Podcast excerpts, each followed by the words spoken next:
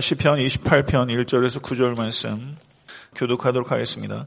여호와여 내가 주께 부르짖으오니 나의 반석이여 내게 귀를 막지 마소서 주께서 내게 잠잠하시면 내가 무덤에 내려가는 자와 같을까 하나이다. 내가 주의 지성소를 향하여 나의 손을 들고 주께 부르짖을 때에 나의 간구하는 소리를 들으소서 악인과 악을 행하는 자들과 함께 나를 끌어내지 마옵소서 그들은 그 이웃에게 화평을 말하나 그들의 마음에는 악독이 있나이다. 그들이 하는 일과 그들의 행위가 악한 대로 갚으시며 그들의 손이 지은 대로 그들에게 갚아 그 마땅히 받을 곳으로 그들에게 갚으소서. 그들은 여호와께서 행하신 일과 손으로 지으신 것을 생각하지 아니하므로 여호와께서 그들을 파괴하고 건설하지 아니하시리로다. 여호와를 찬송하며 내 간구하는 소리를 들으심이로다. 여호와는 나의 힘과 나의 방패시니 내 마음이 그를 의지하여 도움을 얻었도다. 그러므로 내 마음이 크게 기뻐하며 새 노래로 그를 찬송하리로다. 여호와는 그들의 힘이시요 그의 기름 부음 받은 자의 구원의 요새시로다. 다 같이 주의 백성을 구원하시며 주의 산업에 복을 주시고 또 그들의 목자가 되시어 영원토록 그들을 인도하소서. 아멘. 하나님의 말씀입니다. 예, 새벽 예배 또 오늘 또 새로운 얼굴들이 몇 분 계시니까 아주 좋습니다. 네. 네. 아, 시편 28편은 거짓 고소를 당한 시편 기자의 탄원시입니다. 예, 고대 근동에서 계약을 하게 되면 뭐 지금도 마찬가지겠지만요. 그 계약 당사자가 쌍방의 의무를 갖게 됩니다. 예, 그리고 엄숙하게 서약하고 그리고 맹세를 통해서 어느 한쪽이 계약을 이행하지 않았을 때는 저주의 맹세가 효력을 예, 발휘하게 되는 것입니다.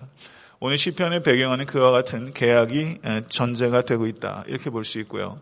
어, 계약이 불이행이 발생이 됐는데 계약을 깨뜨린 사람이 오히려 시편 기자를 이렇게 위증해서 죄를 뒤집어 씌우는 그런 상황이 아, 비슷한 상황이 있었던 것으로 보입니다. 이러한 경우에 억울하게 고소를 당하는 사람은 자신의 무죄를 입증해야 되는 것이죠. 정도의 차이는 있지만 여러분과 저도 살아오면서 내가 하지 않은 말, 하지 않은 행동으로 인해서 더 쉬워지는 일들이 우리 가운데 있고 아, 그리고 그런 것들을 어떻게 밝히기도 어려운 상황 가운데 난처한 가운데 있게 되는 경우도 사실 있고 교회에서 사역하다 보면 그런 일들도 사실은 적지 않게 일어나는 경우들이 있습니다. 그러니까 오늘 말씀은 우리 실질적인 삶 속에 매우 연관성 있는 그런 말씀을 볼 수 있는데요.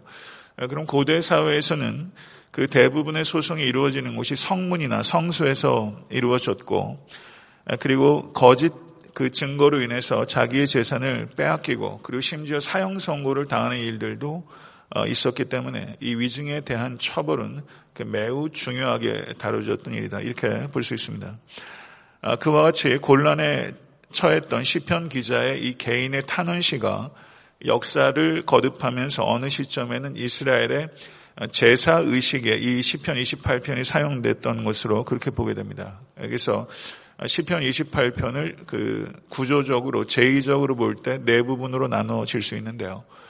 아, 저도 시편 28편을 이렇게 한번 보세요. 시편 150편에 그 계속 반복되는 주제들이 있다 보니까 설교를 하기가 까다로운 거예요.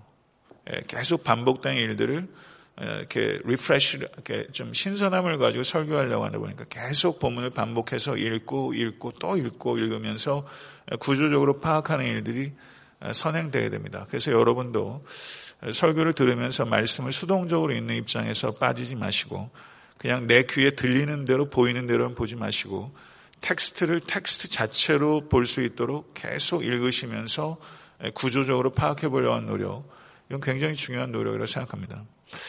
그래서 여기서 1절에서 4절은 어, 하나님께 드리는 기도의 부분이다 이렇게 볼 수 있고요.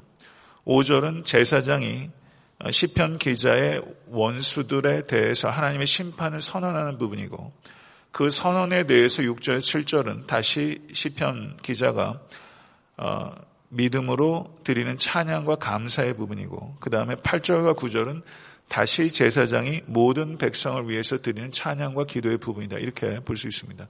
네 부분으로 제의적으로 어, 쓰였다. 아, 그래서 시편 기자의 기도, 제사장의 선포, 그리고 그 선포에 대한 시편 기자의 찬양과 감사, 그리고 다시 제사장이 모든 백성을 위한 기도와 찬양으로 이 기도와 찬양의 범위가 확대되는 것으로 이렇게 제의적으로 쓰였을 것이다. 이렇게 보는 것이죠. 1절을 아, 한번 보시게 되면요. 여호와여 내가 주께 부르짖으오니 나의 반석이여 내게 귀를 막지 마소서.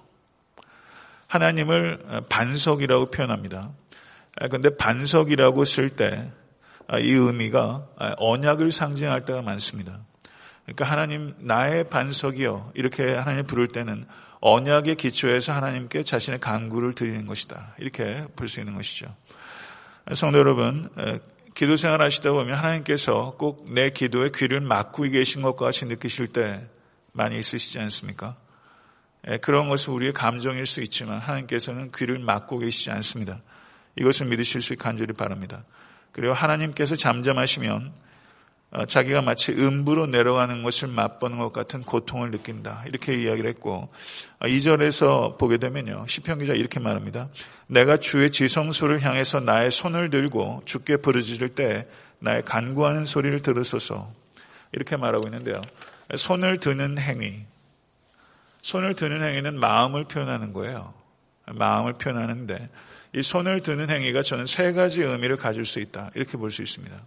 아, 제가 얼마 전에 시편을 설교하면서 제가 연구하는 과정 가운데 이스라엘 백성들이 손을 이렇게 머리 위로 들 때 이렇게 형상을 할 때 이것이 자기의 영혼을 들어 올리는 것을 신체적으로 표현하는 것이다. 이렇게 말씀드렸죠. 기억나세요? 내 영혼을 들어 올리는 것을 표현하는 것이다. 두 번째는 손을 들어 올리면 어때요? 우리 애들도 장난감 주게 되면 하다못해 캔딜 줘도 나요 나요 하고서 하니까 이 손을 드는 것은 받고자 하는 행위 표현이고 그 다음에 손을 드는 것은 또 어떤 의미가 있습니까? 내 손을 잡아서 구출해 달라는 의미가 있는 거예요. 이렇게 세 가지 의미가 있어요. 그래서 저도 아침에 이렇게 찬양하다 보면 성도님들 중에서 이렇게 손을 들고 찬양하시는 분들도 있고 저도 이렇게 손을 들고 찬양할 때가 많이 있습니다. 춤이라도 추고 싶은데 무리를 일으킬까봐 이렇게 못하는 거고 정말로 찬양하다 보면 춤추고 싶을 때가 너무 많아요. 예, 손 들고 싶고 어떻게라도 표현하고 싶은 거죠. 그래서 우리가 우리의 감정 상태와 우리의 육체가 이게 맞아야 돼요. 예, 마음이 즐거운데 몸이 그 즐거움을 전혀 표현하지 않는데 이건 뭔가 언밸런스죠. 우리가 뭔가를 너무나 절박하게 하나님께 간구할 때는 금식하는 것들도 이 마음과 육체가 코드를 맞춰주는 거예요. 그래서 그 연말과 연초를 이렇게 지나면서 저는 금식을 좀 권하고 싶고 제 개인적으로도 그런 계획을 하고 있습니다. 여러분 그 개인 생활의 처지에 맞춰서 좀 다소간의 금식을 이렇게 계획하셔서 금식하시고 그리고 찬양 드릴 때도 뭐 주일날도 그렇고 새벽에 찬양할 때도 그렇고 이렇게 올리면 어떻고 이렇게 올리면 어떻고 두 손 올리면 어때요? 각자 마음을 이렇게 표현하면서 손을 들고 찬양하는 거죠. 근데 앞에서 찬양 인도하다 보면 손을 들고 찬양하시는 분을 보면 저도 더 힘이 나고 저도 더 손을 올리고 싶고 이게 사람이 다 똑같은 거예요. 기도할 때 누군가가 소리를 내서 기도해주면 더 기도를 소리를 이렇게 화합하면서 더 거기 얹을 수 있고 그런 거거든요. 전 그 새해가 시작되면서는 우리가 좀 더 예배하고 기도하는 데 있어서 좀 dynamic이 더 있어지고 우리의 몸으로도 우리의 신앙을 표현하는 여러분과 제가 될 수 있으면 좋겠습니다. 간구의 내용은 악인들에게 보응해달라. 이렇게 기도하는 거예요. 악인과 악을 행하는 자들과 함께 나를 끌어내지 마옵소서. 그들은 그 이웃에게 화평을 말하나 그들의 마음에는 악독이 있나이다. 여러분과 제가 여기에서 예외입니까? 입으로는 화평을 말하나 마음에는 악독이 있는 경우들이 참 많습니다. 그들이 하는 일과 그들의 행위가 악한 대로 갚으시며 그들의 손이 지은 대로 그들에게 갚아 그 마땅히 받을 것들을 그들에게 갚으소서. 이렇게 기도했어요. 거짓말로 고소하는 이들에 대해서 하나님의 보응을 간구하고 있는 것에 대해서 제사장은 5절을 보게 되면 그들은 여호와께서 행하신 일과 손으로 지으신 것을 생각하지 아니하므로 여호와께서 그들을 파괴하고 건설하지 아니하시리다 이렇게 말하고 있습니다. 악인들이 행한 일과 악인들의 손으로 지은 것과 여호와께서 행한 일과 여호와께서 손으로 행하신 일을 대조하고 있어요. 여러분과 저의 행위와 그리고 여러분과 제가 손으로 하는 일들이 여호와 하나님과 닮게 되기를 간절히 바랍니다. 이러한 선포에 대해서 시편 기자가 6절에 7절을 보게 되면 감사와 찬송을 올려드립니다. 6절과 7절을 한번 보세요. 같이 한번 읽겠습니다. 여호와를 찬송하며 내 간구하는 소리를 들으심이로다. 여호와는 나의 힘과 나의 방패이시니 내 마음이 그를 의지하여 도움을 얻었도다. 그러므로 내 마음이 크게 기뻐하며 내 노래로 새 노래로 그를 찬송하리로다. 아멘. 오늘 살아가시면서 이 말씀을 붙잡으십시오. 여호와는 나의 힘과 나의 방패이시니 내 마음이 그를 의지하여 도움을 얻었도다. 아멘. 이 말씀 붙잡고 평생을 살아가십시오. 그리고 8절과 9절의 말씀은 제사장이 백성들을 위한 간, 간구로 기도가 확장되고 있어요. 여호와는 그들의 힘이시요 그의 기름 부음 받은 자의 구원의 요새시로다. 주의 백성을 구원하시며 주의 산업에 복을 주시고 또 그들의 목자가 되시며 영원토록 그들을 인도하소서. 아멘.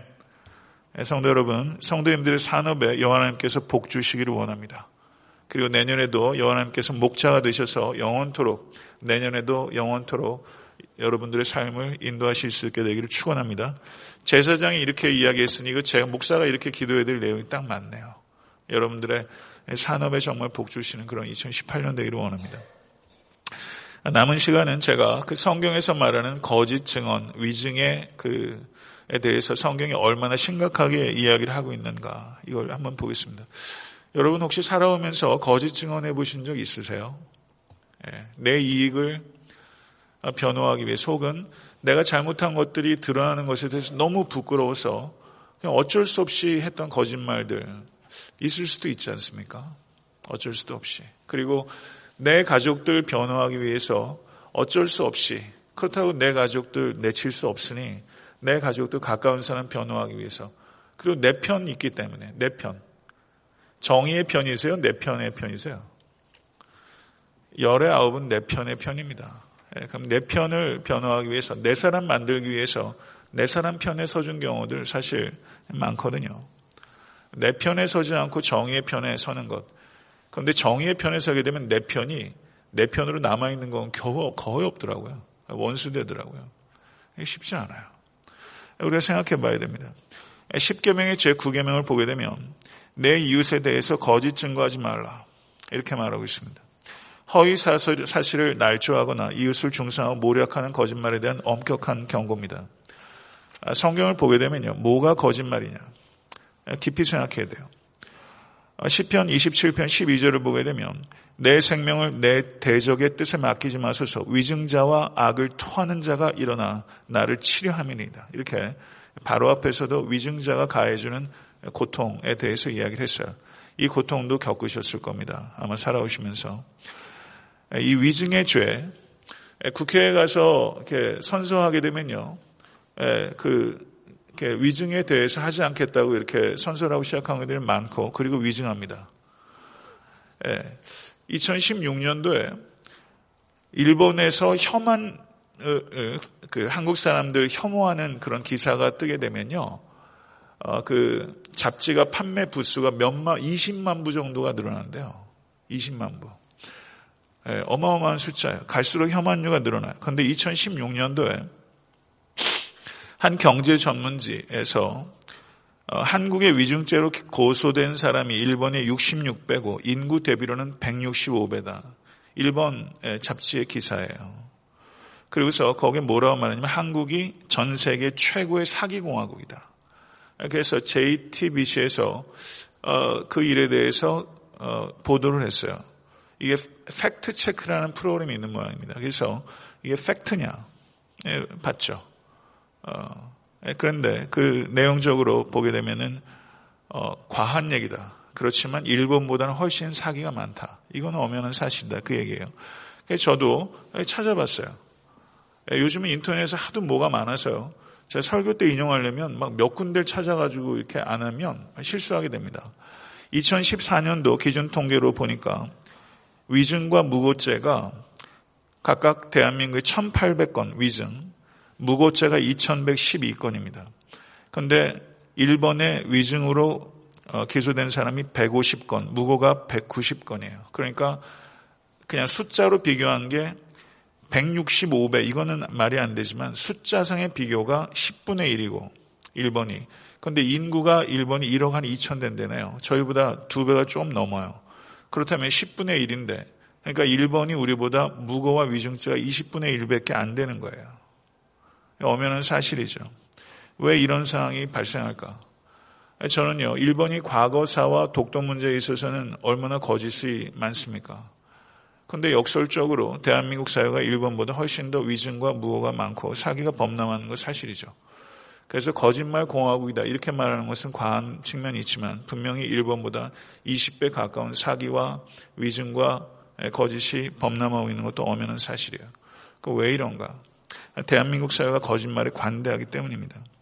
그러면 성경에서 말하는 거짓말은 무엇인가? 라고 생각했을 때 거짓말 하는 것만 거짓으로 말하지 않고 진실에 대해서 말해야 할 때 말하지 않는 것도 거짓말이라고 성경은 말하고 있어요. 이것은 침묵의 거짓말이에요. 그 레위기 5장 1절을 보게 되면 누구든지 증인이 되어 맹세시키는 소리를 듣고도 그 본 일이나 아는 일에 진술치 아니하면 죄가 있나니 그 허물이 그에게로 돌아갈 것이요. 이렇게 말하고 있습니다. 침묵의 거짓말. 그 다음에 또 하나 중요한 거짓말이 있습니다. 그들이 나를 거슬러 거짓을 말하고 성심으로 나를 부르지 아니하였으며 호세아서 7장 13절 14절에요. 중심의 통해함이 없이 드리는 회개, 거짓이라는 것입니다. 마음에서 나오지 않고 여호와 이름을 부르는 것, 거짓이라는 겁니다. 요한일서 2장 4절을 보게 되면 그의 계명을 지키지 아니하는 자는 거짓말하는 자다. 이렇게 말하고 있고 요한일서 4장 20절을 보게 되면 누구든지 하나님을 사랑하노라 그 형제를 미워하면 이는 거짓말하는 자니 이렇게 말하고 있어요. 이 거짓말에서 예외인 사람이 있습니까? 성경에서 얘기하는 거짓말은 단순하게 거짓말하는 것에 그치지 않고 진실을 말하지 않는 것, 그리고 형제를 사랑하지 않는 것, 그리고 입술에서 나오는 회개, 이거 다 거짓이라는 거죠. 그리고 사람에게 할 수 있는 거짓말 중에서 최고로 사악한 거짓말, 그게 뭔지 아십니까? 하나님에 대해서 거짓말하는 것, 이것이 가장 사악한 거짓말입니다. 교회에 얼마나 거짓 복음들이 범람하는지 몰라요. 그걸 번영신학이라고 말하고 기프트를 기버보다 더 사랑하도록 가리키는 모든 말씀, 이것은 번영신학이고 이것은 가장 사악한 거짓말입니다. 모쪼록 저는 이 강단에서 거짓이 증거되지 않기를 바랍니다. 만약에 저를 포함해서 누구라도 이곳에서 거짓을 증거한다면 그 사람을 끌어내려야 됩니다. 저는 그렇게 믿는 사람이에요. 기프트를 기버보다 더 사랑하도록 전하는 메시지. 이것은 복음이 아닙니다. 이것에 대해서는 우리가 정말 깨어서 있어야 되는 것이고요. 성도는 말씀을 맺겠습니다. 한국 사회가 거짓이 범람한데 그러면 교회는 어떠한가 생각해 보면 교회 안에 범람하는 거짓이 세상 거짓 못지 않습니다. 그러나 시편 51편 6절을 보게 되면 하나님께서는 중심에 진실하심을 원한다라고 말하고 있습니다. 우린 진실해져야 됩니다. 사람 앞에서 살지 말고 하나님 앞에서 사십시오. 이익을 위해서 살지 않고 하나님의 나라를 위해서 사십시오. 성도 여러분, 능력 있는 목회자 원하시죠? 능력 있는 목회자가 더 중요합니까? 진실한 목회자가 더 중요합니까? 진실한 목회자가 더 중요한 거예요. 우리가 능력, 능력 하면서 진실을 놓칠 때가 너무 많아요. 진실함이 없는 능력이 그게 뭐예요? 아무것도 아니죠. 모쪼록 정말 진실한 성도, 그리고 진실한 목회자, 그리고 진실함이 능력이 되는 그런 교회, 그리고 진실함이 있는 그런 사회 만들어 가는 일에 바로 여러분과 저에서부터 시작되고 여러분과 저희가 정말 평생도록 씨름해야 될 거는요. faithfulness입니다. 여러분과 제가 신실함을 갖춰야 돼요. 이것이 여러분과 저의 평생의 씨름이에요. 쉽지 않습니다. 쉽지 않습니다. 그러나 성령을 의지하시고 모쪼록 신실한 성도 되실 수 있는 여러분과 제가 될 수 있게 되기를 우리 주 예수 그리스도를 간절히 축원합니다. 주님 가르쳐 주신 기도로 예배를 마치겠습니다.